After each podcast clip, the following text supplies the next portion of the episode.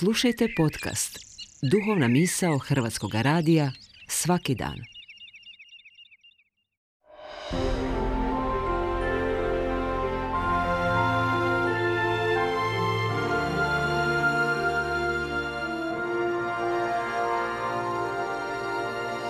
Duhovna misao. Urednica je Blaženka Jančić.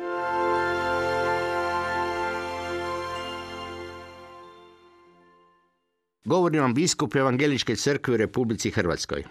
Duh sveti nas otvara, osposobljava da primimo evanđelsku poruku.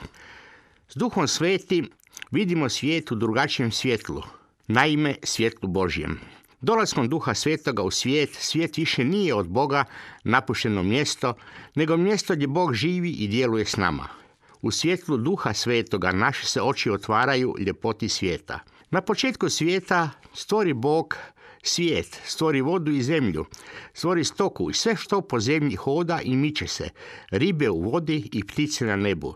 I vidje da je sve dobro.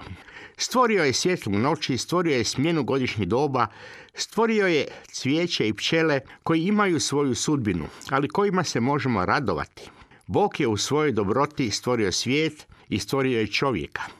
Ali da bismo vidjeli Božju veličinu, moramo vidjeti svijet u svjetlu duha svetoga.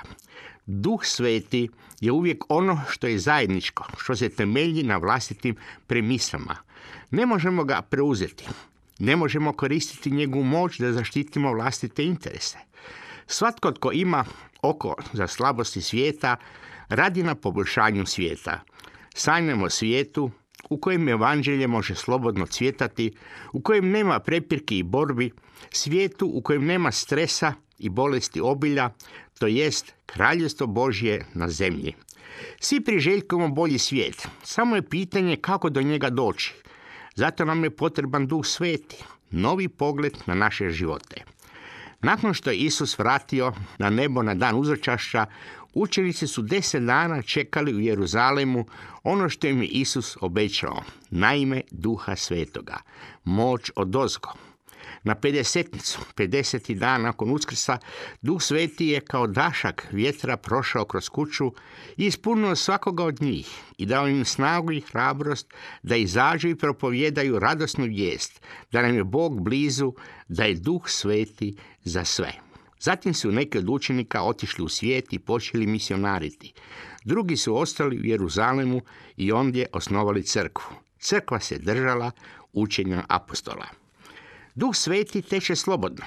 Ne možemo ga koristiti za vlastite ciljeve, za vlastite interese, jer duh sveti uvijek zajednički duh koji djeluje na zajedništvo između Boga i čovjeka. Duh sveti je naš pomoćnik, naš vodič, ali uvjet pod njegovim uvjetima ne možemo ga učiniti svojim duhom. Ne možemo ga koristiti da vidimo svoje interese. Duh sveti uvijek radi za opće dobro da zbliži Boga i čovjeka, da postanemo jedno kao što su Bog, Otac i Sin jedno. Dakle, poput Pavla Kasala, moramo se otvoriti u duhu koji teče kroz nas, podijeliti ga s drugima. Tek tada možemo vidjeti svijet u novome svjetlu, u svjetlu Božjem. Amen.